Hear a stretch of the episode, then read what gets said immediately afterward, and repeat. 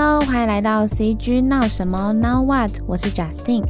终于来到了有一点秋天凉意的九月。那这也代表了我们 InCG 杂志的上市啦。这一期杂志主题场景概念设计，我们就以职涯养成、专案分享与主题教学三大面向着手，来聊一下场景概念设计师、概念艺术家他们在工作上的一些思维，还有又是怎么把脑洞大开的想法融入到场景艺术中呢？有兴趣的听众朋友们，可以到节目叙述里面找到购买链接，也可以直接到博客来搜寻 In 杂志就可以找到我们最新一集的杂志主题喽。这一期 Podcast 我们邀请到也是本期杂志的受访朋友陈昶维。他拥有非常多概念艺术 freelance 的接案经验，目前也在台湾 XR Space 团队担任 concept artist 的工作。常为他从大学是念工业设计的背景出发，抱持着对于艺术创作的喜爱，前往了新加坡 FCD School 学习了一年密集的概念艺术。那我们这一集内容呢，会聊到他在新加坡设计学校的学习经验，以及他又是怎么投入到概念艺术的领域中呢？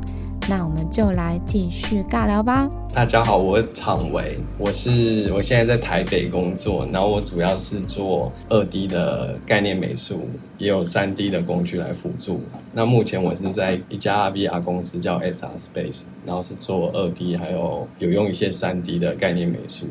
那我之前也有做过一些，比如说桌游啊、主机游戏，还有一些 PC 的独立游戏之类的。然后之前是二零一五到二零一六的时候，在 FCD 念过一年。我们上次在杂志访谈的时候，有跟常维聊了很多概念艺术上学习的心得。那我想说，搭配杂志的主题，多深入了解一下你在刚提到的。新加坡 FCD School 这间学校一些经验，有稍微聊到说你当时算是知道自己很喜欢画画这件事，那可以跟听众分享一下，就是你当时在 survey 学校的时候，为什么会想说要去这间学校，不是去其他的地方？因为当时就是，哎、欸，当时我还在念工业设计啊，那时候还是大三嘛，然后。那时候主要看到也是 YouTube 看到，因为以前是完全不知道这个产业存在，然后是 YouTube 看到说，哎，原来有就是这么多画图的个设计行业，因为我本身就是蛮喜欢画图的，然后那时候在 YouTube 上看到他的频道，然后。因为我有考虑一些地点啊，因为当时也有看到像美国有 Art Center 很多学校之类的，亚洲这边可能就比较是珠峰，那时候有在教。因为其实去美国第一个比较远，然后也比较贵，然后还有可能要读比较久。然后当时我已经是就是念念完大学四年，我想说去念一年这样子，原本是想说试试看能不能转职这样子。嗯，oh. 对啊，有抱着。也有抱着一点试试看的心情去的，因为它只有一年嘛。哦。当然后来我也知道说这间学校是很很严格嘛，就是然后依据我自己的习性，我是我是蛮知道我好像需要严格的那种训练下，我才会很认真做事的人。所以我我大概看一些学校，我就是。决定要去珠峰那边。其实，在跟你访谈前，有稍微了解一下 FCD 这间，网友们好像都称为它是魔鬼训练的一个学校。你你会这样觉得吗？嗯、就你刚刚说很严格。其实其实好像不会，就是因为、哦、因为主要是这有这有两个原因啊。主要是第一个，我我一开始就有看过这些留言，就有看过类似留言，所以我本来就知道。嗯、然后第二个是我去之前是去当兵，然后当兵。每天晚上要站哨，然后我觉得更累，因为当兵站哨是半夜被挖起来站哨嘛，然后我就觉得睡眠中断，感觉超累的。然后就后来我去 FDD 的时候，他其实每天大概可以睡六个小时，然后我就觉得哎、欸、还好，你知道吗？而且是刚好是做你比较喜欢的事情。那他所谓魔鬼训练，其实如果我在一般状态下，就是我可能大学时候那个状态下。我会觉得那是可能算是魔鬼训练，因为我可能一天画图画两三个小时，嗯，就已经超多了。但是他可能是要一天画十几个小时，又熬夜这样子，对。但刚好是因为我有怎么讲，我有心理准备好，然后又刚好去当完兵。然后我就觉得，哎，好像还好，嗯，哦，然后再，然后还有就是去那边，其实跟你遇到的班级有关，就跟你的同伴有关。像他们如果是都是很认真做的时候，像我当时就是会觉得这个这件事很正常，因为当你身边人都在这么认真的时候，你就会觉得你好像好像有点太早睡了这样。嗯，因为刚刚讲到那个魔鬼训练，就是有点像是你去学校前的那个阶段。很快的就衔接到这样的一个状态，所以其实对你来说是还好。那时候同学就周围也一起画画，他们有适应不良这件事情。其实我们班当时有很少，我我知道只有两个，嗯、就是他们有一个应该是不习惯，因为老老师有时候讲话会比较严格，但是刚好对我来说，因为我英文就是还好嘛，哦，所以他他们。有时候讲什么，我听起来就是就是一句英文，你知道吗？但是对外国人来说，他可能可能刺痛到他们的那个，有对他们有影响这样子。但是对我来说，我只是听听到一句英文，所以我就觉得还好。但我知道有一个同学是比较不能接受可能这些比较严厉的话，然后另外一位同学是他们可能比较年轻这样子。嗯，所以我记得。呃，FCD 这间学校是有推荐，你要比较到一定年纪，就是比较，就是有点像他希望你下定决心要做这件事情的时候才来。嗯，不然有时候有些人比较年轻，他可能还有很多事情想做的时候，他不一定完全 focus 在这个上面。那想知道，就是那间学校应该还是有，比如说角色概念设计，或者是其他的概念设计。就是当时是他们会这样分吗？现在我有点不确定，因为现在我看到比较多，嗯、但当时的时候我记得是比较 focus 在那个场景这部分，嗯、因为他他在某个地方有讲过，就是场景的工作量其实很大。嗯，但是大部分人会喜欢画角色，嗯，所以他就是会刚好好像有点有一点点矛盾嘛，就是其实工作量比较大是在场景，对，对啊，所以所以他们比较教的就是比较偏场景这一块，因为场景有一大堆物件啊，有时候他们也会教一些角色，因为角色比较偏，如果以国外三 A 来说的话，他可能会比较偏向服装，还有他身上的物件设计。哦，是。当然近近年可能我就不确定，因为近年手游那。些还蛮多的，就是各种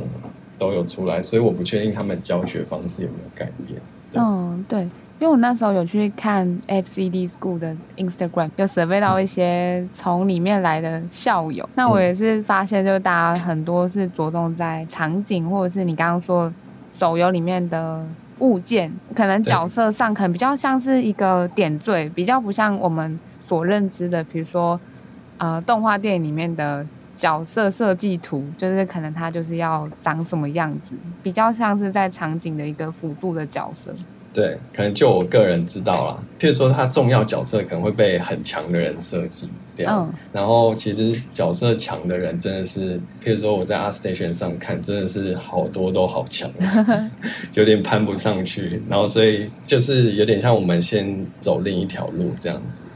哦，那会想了解说当时。会去这间学校的朋友们，就你的同学，他们也都是跟你一样很清楚知道，就是要做场景概念设计的朋友吗？我觉得应该大概九成的人知道。哦、我我有一个朋友，他他其实一开始好像不知道，不太知道，所以他有去问老师这样子，但是他最后还是表现的很好，这样。哦，就是我觉得他们最后都会知道，因为我们刚刚前面讲的很严格，或是其实你都很适应画画的那个过程，但是。也会想要让听众朋友了解一下，哎、嗯，那这样的过程是有什么地方让你很印象深刻？印象深刻，教学方式啊，嗯、或者是刚刚说到老师他可能会比较直接点出你画画上可能要改善的地方。哎，我可以讲一个印象深刻的，呃，我们第一个学期的时候主要是在纯练习，嗯，画图嘛，就是你用纸笔，比如说你用纸还有那个尺那些去画。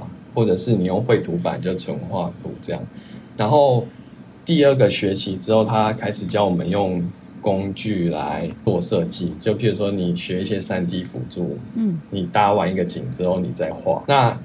其实你说比较印象深刻，应该是这一段，就是就是从二 D 纯二 D 到二 D 加三 D 的转变的时候，我觉得还。还蛮有一点冲击啊，因为那时候可能大部分人还是会因为训练二 D 之后，他们会比较偏向二 D，然后你突然有三 D 的工具进来之后，大家会有点排斥，就比较难一开始就融入。但是我有发现，就三 D 工具加进来之后，比如说以前在意的事情，都会变得就是变得很容易解决。之后你一开始在二 D 的优势可能会稍微被减弱，这样子。一开始像我们。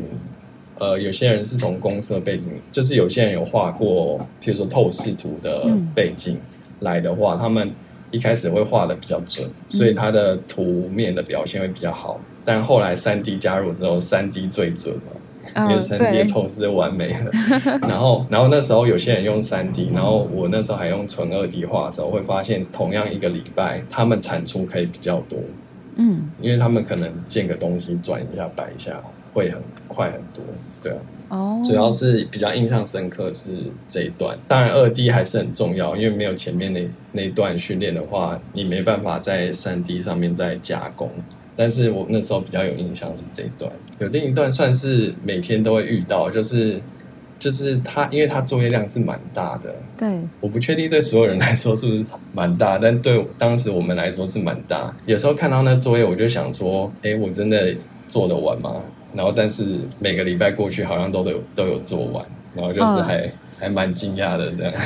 嗯，我那时候在网络上有。Google，然后可能刚好看到网友有分享他可能一个学期的累积的作业单，他好像是画纸上，然后他就一叠很很厚一叠。会你也有那种 那种照片吗？就是很厚一叠。其实我们之前都有，哦、但是好像我想一下，我不太确定他在哪，还是我们已经丢掉了。哦，因为其实他们那时候有教，其实概念设计有点像是你是提供那个设计嘛，对，不是在画那张图，他有点训练我们，就对于这种。比如说这这种图，我们不一定会很珍惜保存，因为它就是一个 idea 这样子出去的。我有了解到，他们那时候是一一整年就是分三个学期，因为你刚刚有聊到说前面可能会教一些比较多基础，然后可能就作业量也很多。从第一个学期到第三个学期，学校是怎么带你们去从基础到进阶，然后甚至到可能之后可以出社会工作这件事？嗯，它分三个学期嘛，然后第一个学期主要是训练你一些基本的透视能力，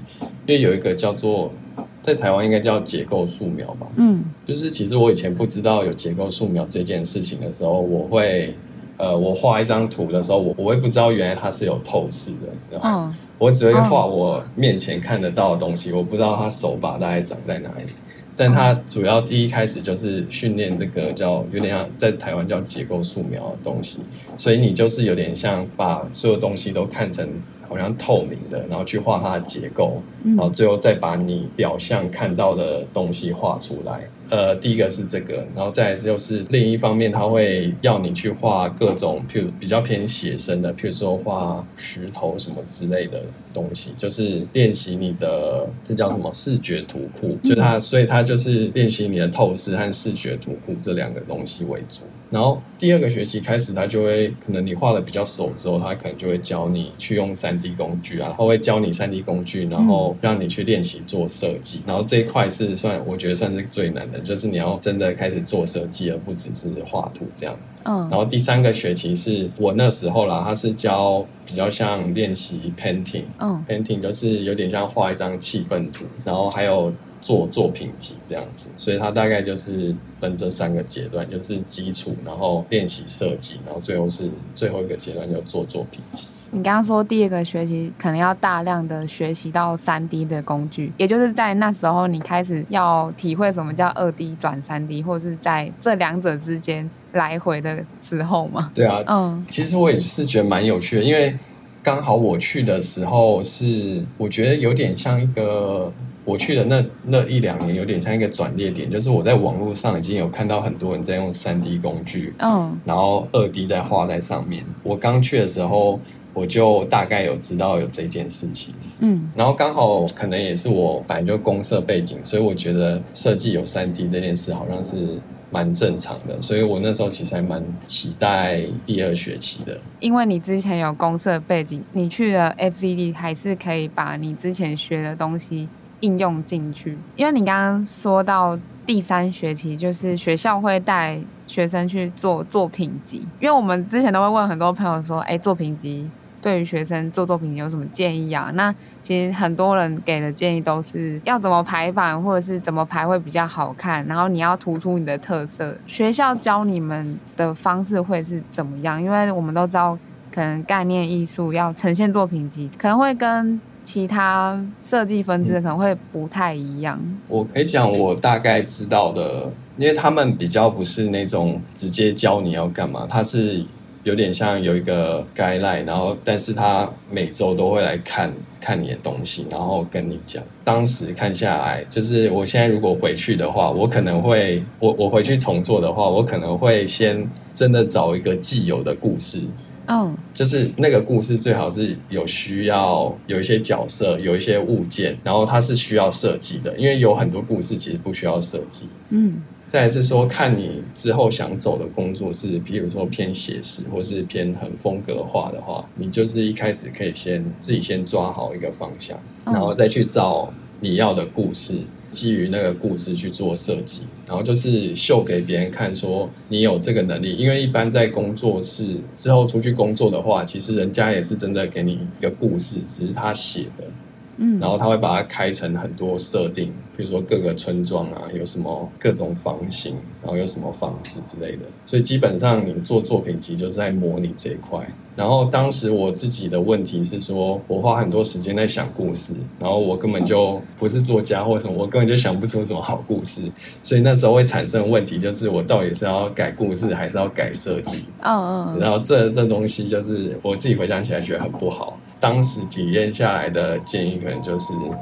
你先确定你要走的方向，然后你再去找适当的故事，譬如说科幻、奇幻、cyberpunk 之类的类型的故事，然后你就是依照那个故事去把那个设定做出来，就主要是展现你的设计能力这样子。这样听起来好像概念艺术，反而艺术家要很重要，就是你要诠释故事的那个氛围，还有跟。一种感觉，就可能相较于同样也是可能做动画或者是做其他设计的朋友，好像不太一样，嗯、对不对？就如果要这样讲的话，其实好像是一样哦。基本上它可能分很多阶段，譬如说你拿到一个故事嘛，然后有一些需要的物件，然后你就需要画一些气氛图，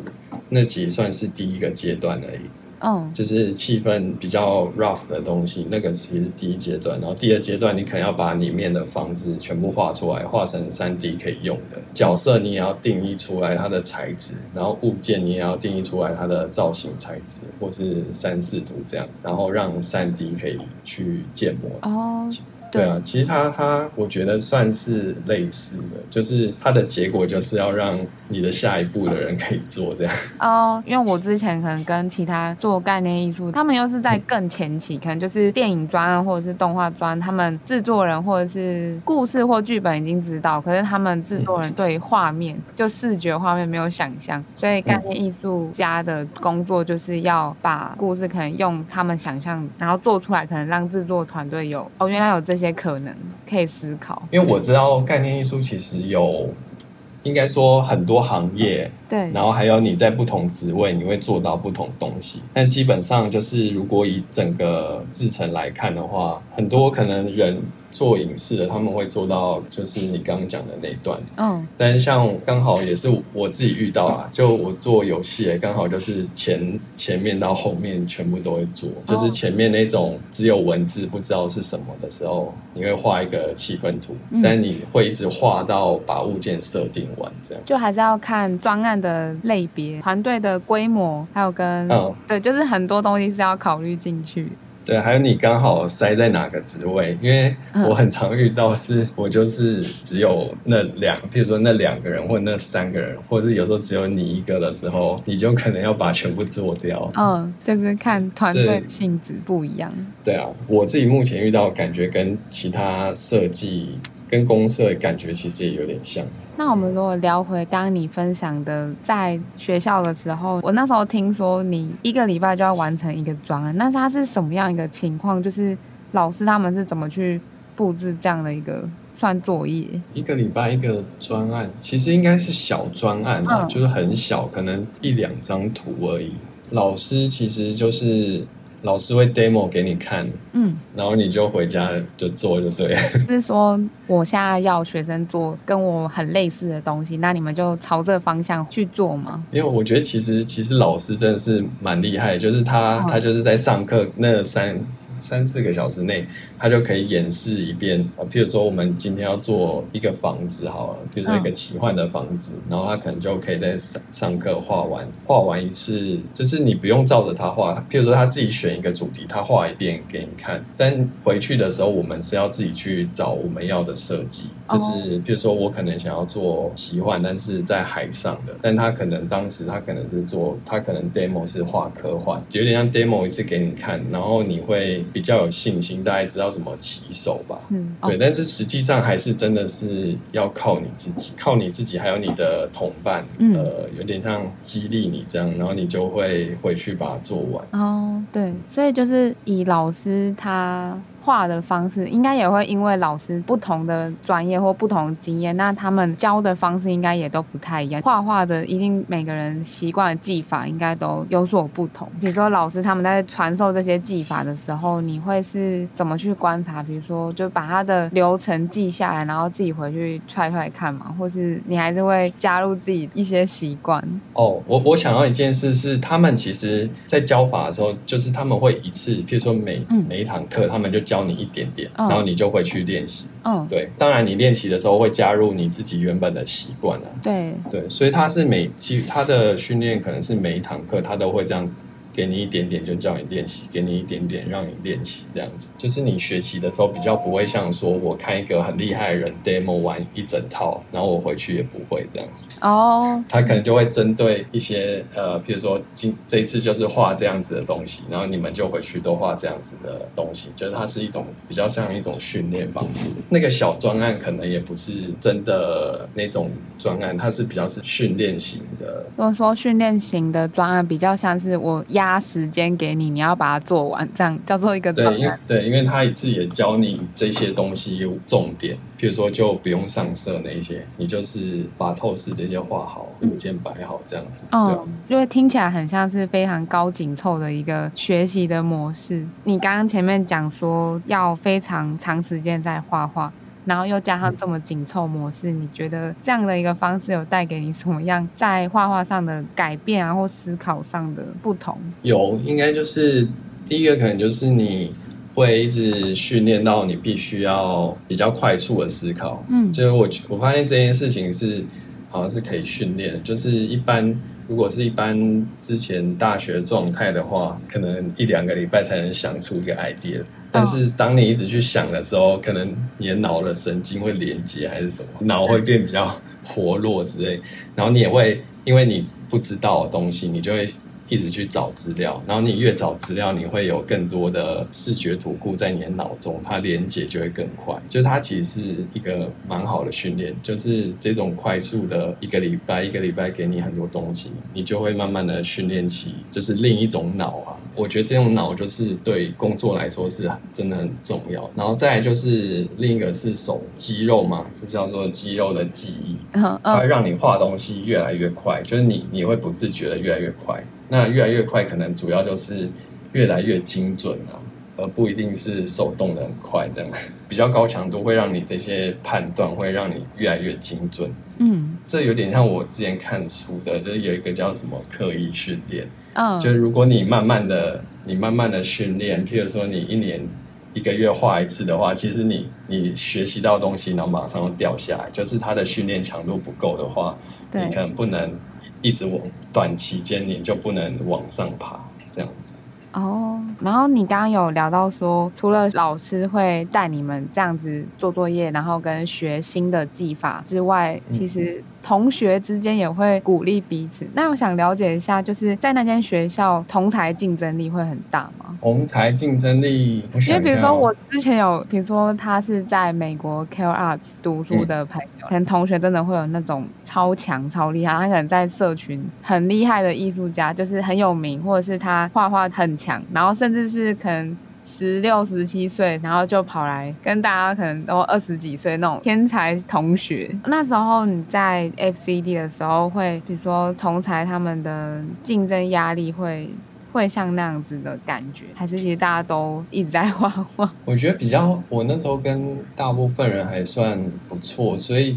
感觉上是比较。良性的竞争嘛，嗯、就是它有点像是每次大家 po 出来的时候，你会看到很多还不错的，就是蛮好的图，然后你就会回去。我那时候比较没有这种压力，我就会觉得还不错，就是这样子的感觉很不错，这样。哦，对，就是你在一个这样的环境，我是觉得很不错。我我。是是我比较迟钝还是怎么？就是我没有 感受到很强的这种压力。不过我到学期末的时候，比较是比较有这种压力。嗯，就是每个人在做他的作品集的时候，那时候主要是因为我，我那时候还不确定说到底之后要走哪个方向。我觉得那时候压力比较大。但是在其他过程中，我是觉得同学 po 出很好的东西，我是觉得。还蛮好的，嗯，就是你跟着一起做这样子。我们刚刚分享一些呃，你当时在 FCD 的一些经验分享。那我想聊回去在大学工业设计的部分。呃，如果我们从最一开始就是聊说，因为我知道常维你是从工业设计的背景出来，可以跟听众分享一下，就是当时为什么会想要让你从工业设计跨到。我们所谓的数位娱乐领域，因为我我其实当时会选工业设计，是因为我喜欢画画，嗯、然后我想说工业设计里面应该有很多画画对呃为主的东西。其实我小时候是就是喜欢画图，所以我去美术班了、啊。然后我中间过程就是想说回来读书，就比较没有接触画图，然后是到大学的时候才打算选择说。跟兴趣比较有关的，嗯，因为才能做比较久之类。但是我进到公社之后，我发现他的画图，其实画图不不算是他重点，他的重点还是，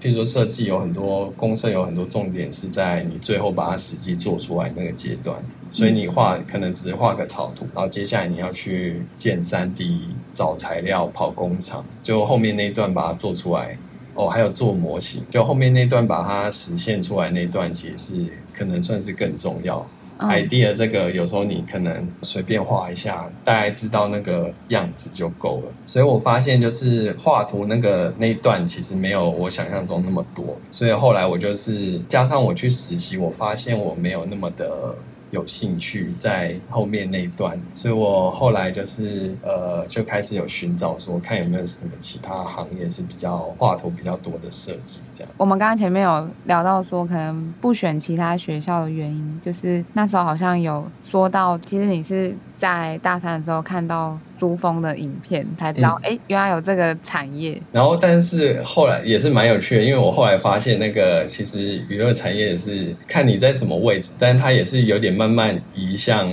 ID 的感觉，就是。你也是有很多时间在处理，不只是画画上面。譬如说，我们现在工作，不管是呃接案或是上班工作，其实也是花很多时间在三 D 上面。我也不知道这是说他们娱乐产业也越来越成熟之后，它也其实也有一点像，我自己觉得有点像公社，就是目的就是把产品做出来而已。对，所以什么工具越快达到，可能就用那个工具。所以像现在有时候三 D 比较方便的时候。我们可能就会用很多三，就是二 D 有时候也会稍微减少。嗯，但是我我自己发现，我现在发现我可能比较喜欢的事情不一定是纯画图，嗯，而是比较自由的创作。因为像娱乐产业这个，就是它是在虚拟世界嘛，所以你的创作很容易被实现。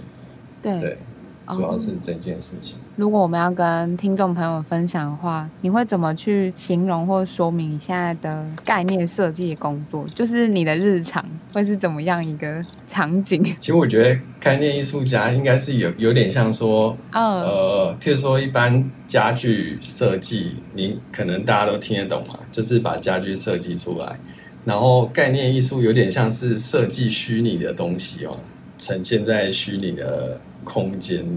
之类的，比如说电影也是一个虚拟的嘛，是，然后你就是设计那些虚拟的东西，然后游戏也是，嗯，对。周围的朋友，或是比如说家人啊、朋友，或是你曾经遇到的人，会对于你现在在做的事，可能他们会有什么误解，或是你觉得可以再进一步 说明？好像有，就是我我知道最常见的是，一般我们 PO 出去的图都是。比较完完稿度比较高嘛，或者是有点偏向有点宣传的东西。但是实际上我们在做的都是那个可能是十 percent 吧，然后剩下我们在做的可能很多都是一些说明图啊，比如说这个东西的三视图之类的。嗯，或者是我们在建模之类的，就是我们比较不会去 po 那东西，所以大部分人看到的会是可能大概是十 percent 的工作嘛。我自己这样以我的例子来说，然后还有一个是很多概念设计师，他们虽然挂 concept artist，可是他们的作品可能是比较他私底下在休息的时候在画的东西，跟他实际上在工作可能会看起来不一样。嗯，所以我们其实应该把 concept artist 跟 concept designer 要分开，对不对？如果要这样分的话，因为其实我不是很确定他们怎么界定的。嗯，呃，因为就你做一个工作很难没有做到 design 和 art 这两件事情，所以我可能比较不会不知道怎么探讨这件事情。但基本上我觉得在工作中感觉比较多是在做设计。嗯，因为我是听之前。John Park 他们有说嘛，就是通常他们是先 design，然后再 art，这样、嗯、就是先设计出那个东西，然后再把它弄好看。嗯，比如说画好好看或 present 好看这件事情，但实际作业上很多时候你可能呃时间比较赶，你可能就不会把它弄好看，你就是把这东西设计出来这样子。嗯，对，那就是我觉得比较日常的状况。对，对吧？哦，还有一个，我觉得概念设计其实对我来说，概念设计其实是在做一个体验，它不是真的说要做一个有点像时尚设计或什么很创新的东西。嗯，所以有些我有遇过有人会误解，他可能会觉得说，哎，概念设计就是把 A，就说结合东西起来嘛，A 加 B 这样子，嗯，或者是什么，哎，有些东西也没设计啊，就拿那个东西过来摆。但其实我自己知道是，他其实是在做个体验，有时候有点像我自己觉得有点像室内设计，就是你就是要创造那氛围，所以有时候他你可以拿一些存在的东西来放，而不一定说你每个东西都要重新设计过这样子。嗯、呃，你刚刚说 John Park 他有分享说，先设计再把图面弄好看。我觉得这有点像是你要先用理性脑，就是可能比较理性的想法，因为设计还是有一套逻辑嘛。然后在到了一定的程度后，你再加入自己的感性脑，就是可能。感性就是好主观觉得好不好看，然后你就把它这两个就是先理性再感性。对，应该算是这样。就是不过这是算是我遇到的工作状态，因为有些有些 artist 他遇到的状态，他可以都用比较偏感性脑。对，那就是看他在什么职位啊。我自己比较常遇到是，譬如说有点案子会比较像是你要做一个地方，对不对？所以你。譬如说你要做一个小镇嘛，假设你要做一个小镇，一开始你其实需要规划说到底要有什么东西，我们这个 team 才可以做得完。因为你用模组去排一个小镇，你可以用五十个模组或用一百个模组，有些三 A 可能用几百个模组，但我们规模就是做不完的时候，我如果只有五十个物件的话，我要怎么摆成这个小镇？嗯，就是那个东西是我觉得蛮理性脑的。然后之后，当你规划出大概有哪些东西之后，接下来画好，呃，把它弄好看。有些我觉得就比较偏感性一点，比如说哪些东西会有这个文化的感觉，哪些 pattern 会有这种文化感觉之类的。因为我们刚刚前面有讲到说，你从工业设计背景，然后跨到这个比较偏 CG 产业的一个故事跟转折，那。你觉得，如果综合来讲的话，嗯，你觉得当时大学学的工业设计，对你现在不管是当时在 FCD School 学习，然后跟到现在你是出来工作，你觉得他这一段对你有什么影响吗？跟帮助？有，呃，工业设计那时候学的，我我觉得就是有一个影响到我现在，应该是那个，就有点像解决问题这件事情吧。嗯，因为听起来很很。很老梗，对不对？这种观念都是大家都很常听到，也都知道的事情。嗯、但是在公社的时候，他就是说：“哎，你要解决问题。”可是，呃，因为你要做作业嘛，你就会真的去解决。嗯，你也会在这个过程中，你知道说：“哦，原来很多事情跟你想的，呃，不一样，就是你真实解决的时候会遇到更多的问题。然后，所以其实有过这一块经验，就是你你不是只是想说解决问题，而是说你去真的去实行之后，对我来说，就是我接下来人生就是会。比较常去看说，譬如说每个东西的目的嘛，嗯，就是做每件事情的目的达成什么目的？因为我自己觉得解决问题是一个说法，但我另外觉得就是达成目的也是我自己觉得是达成目的是 比较成分比较多一点，而不是解决问题的过程。对，对，因为有时候问题我也不确定是什么，但达成目的我觉得还蛮像设计需要的。设设计的目的就是可能在达成某个目的，嗯，所以就是有这样子的学习训练过程之后，我后来譬如说我现在做任何事情的时候，我会比较想说，哦，我做这件事情的目的是什么，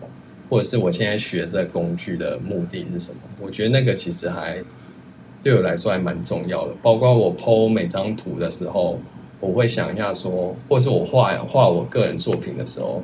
我其实会稍微想说，哎，这个这张图，我有点希望它不只是一张图而已，就是我下班画一张图，我也希望它会成为一个，比如说宣传，或是将来有可能把它集结成册的一个东西。哦，对，譬如或是刚刚讲到学三 D 这件事情，就是我也会比较去习惯去找一些工具来比较快速达到这些效果嘛。对啊，就是为了达到目的这样子。应该说我我比较能接纳更多的工具这样子，嗯，或是更多的方式去达到一个目的。常为，我们刚刚聊到你的作品，然后我们有观察到你的。风格应该是你平常下班后做的那些作品，应该就是比较偏奇幻类的。那可以聊一下当时为什么会让你慢慢导向这样的一个路线吗？应该是主要是我毕业之后第一个案子接的是奇幻的案子，嗯、然后它叫做什么《诸神圣战》。嗯，然后它就是画各个文明的神明这样子。然后主要是那个案子开始就是开启我对这种神话东西，我是觉得蛮有趣的。因为我之前在学校的时候，我还其实还画蛮多是比较偏写实的东西，嗯，然后我有时候会会发现，我其实好像没有呃喜欢这类的东西，嗯，就是比较是找参考，然后把它组起来。但是奇幻的东西，它其实有时候可以真的可以设计一些比较莫名其妙的东西 放在里面，嗯，比如说气氛也可以画一些红色天空之类的。我有点喜欢那种比较超自然的东西，我自己也蛮喜欢看鬼片的，就是我可能。比较喜欢那种比较不是平常看到的东西，所以第一个专案就是让我开启，就是我觉得奇幻还蛮有趣的。接下来也有遇到一些奇幻，比较偏奇幻的专案，然后再加上好像我记得有某个前辈跟我说，奇幻的工作其实也蛮多的，哦，对啊，然后所以就是有点相辅相成这样，比较像是现在市面上或者是市场需要的奇幻风格，比如说客户他们还是需求比较大，所以。慢慢就会导向你也喜欢奇幻风格，然后也接到很多客户，他们有这个需求，就慢慢你的作品就呈现比较像是奇幻类型。对，就是有点慢慢的比较多这样子。那因为我们都知道。你要做奇幻或非写实的风格，要讲的话比较像是你的头脑要一直脑洞要一直开着，那要怎么去补足这样的灵感，或是你平常要怎么去训练自己往奇幻类的这种风格？嗯，我我自己也还在练习啊，但是我觉得平常呃平常可能你需要去看一些很多作品，譬如说看一些《天空之城》宫崎骏的，或是看一些日本的一些作品或电影。之类的时候，你其实看完之后，你可能不会真的记得所有细节，但是你有留下一个氛围、一个感觉，或是一个有点像冲击力嘛。还有些画面还蛮有冲击力的，嗯，的那些东西。然后我会有点像稍微记住那个感觉，然后再来我会去平常我就会想一些有的没的，就是会记录在手机上面，嗯。然后通常这些东西都是我小时候喜欢的，比如说怪物啊、怪兽之类的。对东西，我就是记录这些东西，然后我在想想办法用那个氛围去把这些东西画出来。嗯，对啊，然后查资料也是很重要啦，但是就是也是比较累的地方，就是你通常要把这个这前面这两个东西实现出来的过程中，你需要查很多资料。但是我觉得有时候，因为现在我们大部分人都是一直在使用三 C 产品之类的，所以它有很多刺激。但我通常有时候就是把这些东西放下，然后就是有点像我搭车的时候，就是拿着手机记事而已。然后你那时候就会很，我觉得那时候我就蛮容易想到一些 idea 的。就平常还是要去多注意一下，可能在生活中可能就是搭车或者什么的，可能突然就灵感要赶快把它捕捉下来，比较像是这样，就比较不是你要刻意的，就是我现在要去找很多参考资料，我就是要做非写实风格这种感觉。就是平常大家都在划手机嘛，但是你把手机关掉的时候，你就是认真的去想这些事情，其实有时候还蛮容易想到一些。你自己要，主要是我自己要觉得很有趣的 idea，就是觉得很酷的 idea 这样子。嗯嗯，然后回家你才去去找这些参考，不然我之前是反过来，比如说我今天想要做一个奇幻，我常常是做不出好的东西。就是你知道，你内心是如果对于喜欢的东西，可能就会。表现上会又在更贴近自己头脑的想法。那之前蔷薇，你除了在 in house 工作之外，先前有一些 freelance 的工作，这两者之间有什么不同吗？比如说创作或者是心态上，应该都会有不太一样的方面。嗯，in house 的工作会比较。比较多元嘛，就是比较可能算是比较杂，但也有时候会比较有趣。就是你很多东西都是要处理，就是像比如说你从前面前端到后端，前面气氛到后面物件完稿都是你要处理的。然后还有你会遇到各个部门的各种东西，对，就你会知道更多东西，学习到蛮多东西。那 freelance 比较是，他就是会要你 po 出来作品的那个专业来找你。通常你做的东西会比较专一啊，呃，他就是需要你做这件事情而已。然后通常他们给你的东西也会比较明确这样子。然后 freelance 做起来，我是觉得，呃，有时候感觉还不错，是因为第一个他们喜欢你的作品，所以才来找你。所以基本上你只要照着你的步调去把它。做到好，就是这样子，他们都是还蛮 OK 的，客户就是蛮喜欢的这样。然后他们的沟通，基本上他们的沟通会比较明确，他们会自己先找很多资料，嗯，然后我一开始也会给他们一些草图，所以他们就很快的可以达到一个共识，就是我们有点像一直在往同个好的方向一直堆积上去。哦。嗯虽然说在这个过程中，就是比较像是双方都知道要往哪个方向走，因为我们都知道设计一定会遇到客户改这件事。那如果以你做的概念艺术跟概念设计来说，你觉得会遇到客户改的情况会很多吗？就是这个过程。如果以 freelance 来讲的话，它我们常常会从大方向，譬如说一开始会。有比较大的方向，然后慢慢一直缩缩到比较窄的方向，就是比较明确的方向。嗯，我觉得这个过程算是蛮顺利的。因为我们上次在杂志访谈的时候有聊到说，你做的做场景概念比较偏向是你会先还是有一个构图去搭基本三 D 先给客户看，而不是就是在过程中客户说要改一个小地方，让你的。透视啊，或什么，然后全部大改。我觉得设计上就是会遇到很多改动嘛，嗯，但是就是不管是 freelance 还有 full time，就 in house 的，就是常常会遇到。刚好我们现在科技就是一直在进步，然后我们就是一直用新工具，譬如说我们现在用很多三 D，那。三 D 其实它在遇到改设计改动这一块，它其实很快的可以调整。比如说常常会遇到一些构图的，比如说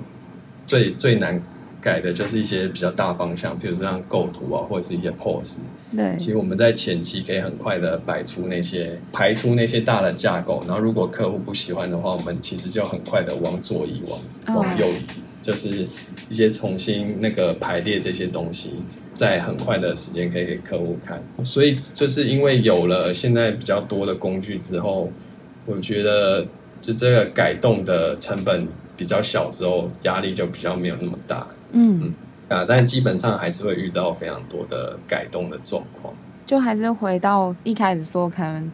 改这件事情还是因为你跟客户都有同一个方向，那其实也还是想要让这个作品或这个专案最后呈现是好的，所以。改动过程其实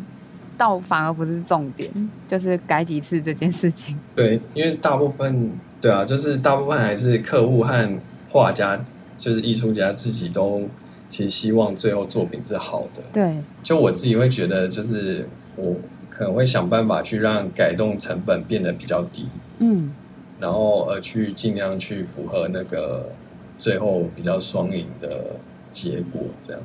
哦，对，我们刚刚跟常维了解了很多你在从学校，然后到学习，然后到工作，因为我们都知道，不管是工作还是创作，其实你都是要一直去画画，然后去想新的 idea。那你平常会怎么去在工作之余，还有跟创作之余，你还是要去精进你的技巧？就是你是怎么做的？嗯，譬如说，我有带一个 iPad，还有一个笔记本，嗯，然后。那个是算是蛮重要，因为我出去的时候可能就会带着，然后去画一些东西。对，就是我发现平常随便画，就是平常习惯画一些东西的话，它它是蛮有帮助的，就是有点像一直在训练你，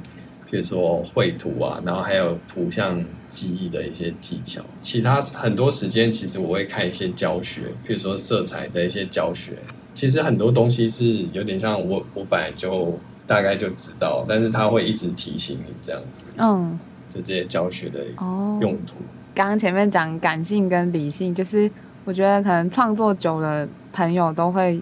遇到一个状况是，可能就是会用自己感性，然后觉得哎、欸、这个画起来很好看，所以你就一直沉浸在觉得这样很棒。然后你刚刚说就是有时候看一些教学，比较像是提醒自己可以再呃拉回来一点，说其实设计。背后还是有一个逻辑跟算是 SOP 在，不是说都一直往主观觉得好看这样就可以了。不过我其实有觉得，其实最好的练习其实就是工作，哎，不管是 freelance 还是 in house 的工作，就是因为当时我们老师也其实跟我们这样讲啊，对，就是他其实让你真的会逼迫你去马上去学习另外的东西，嗯，对。平常的练习比较是，有时候有点像是保持那个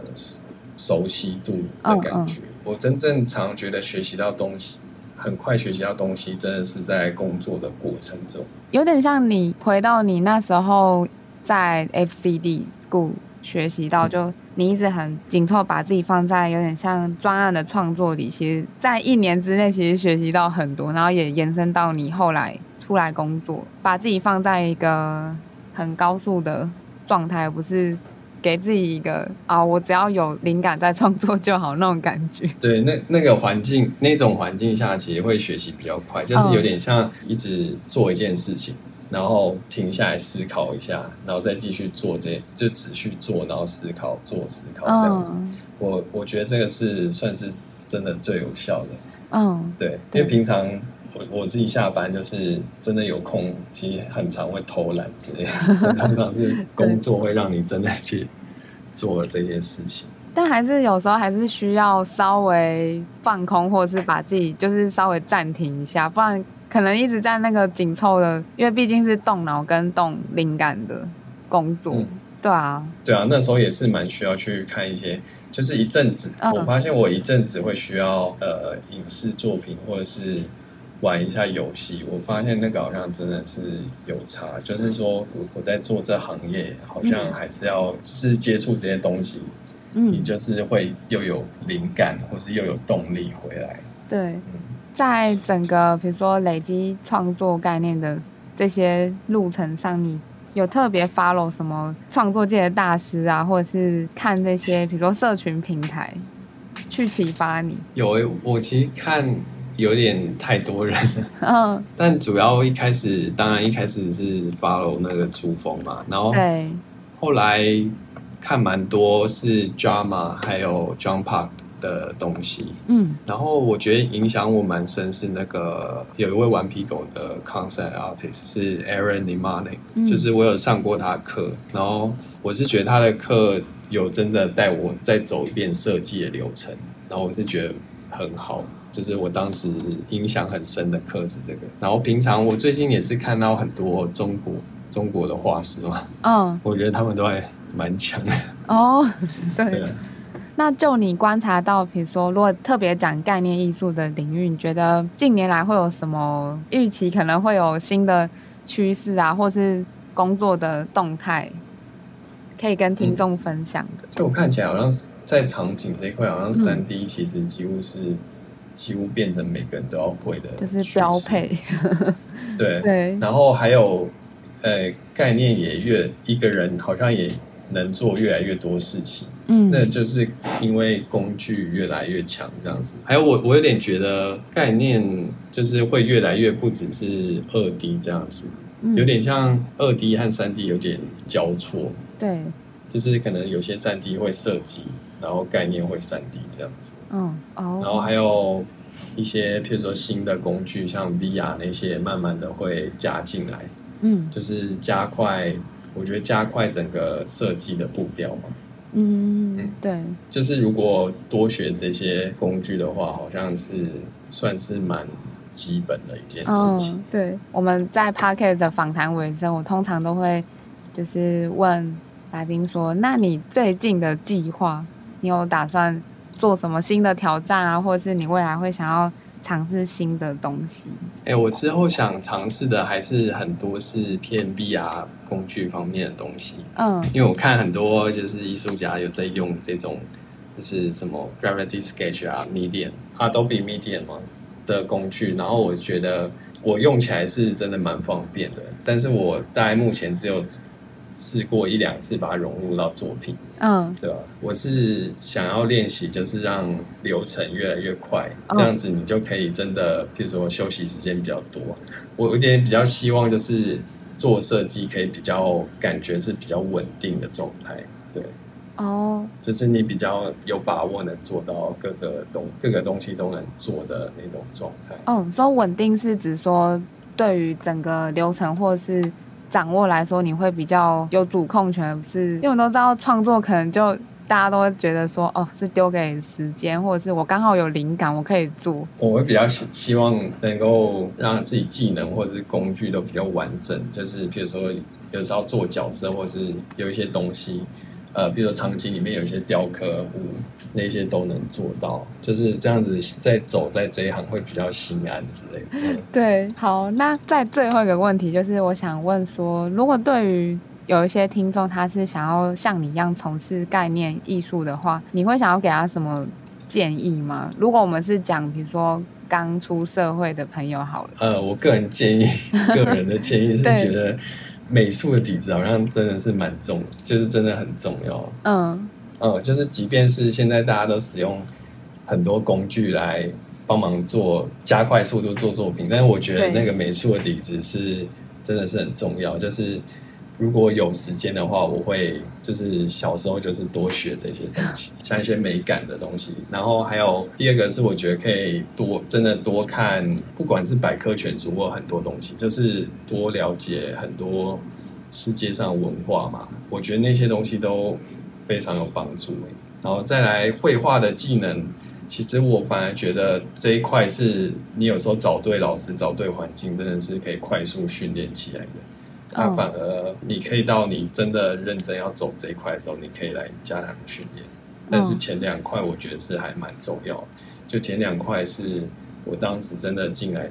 这个行业学习的时候，我觉得比较我比较欠缺的。好，然后非常感谢常维今天又又在有点像我们同整上次的访谈，然后又再分享了一次。嗯，对，谢谢。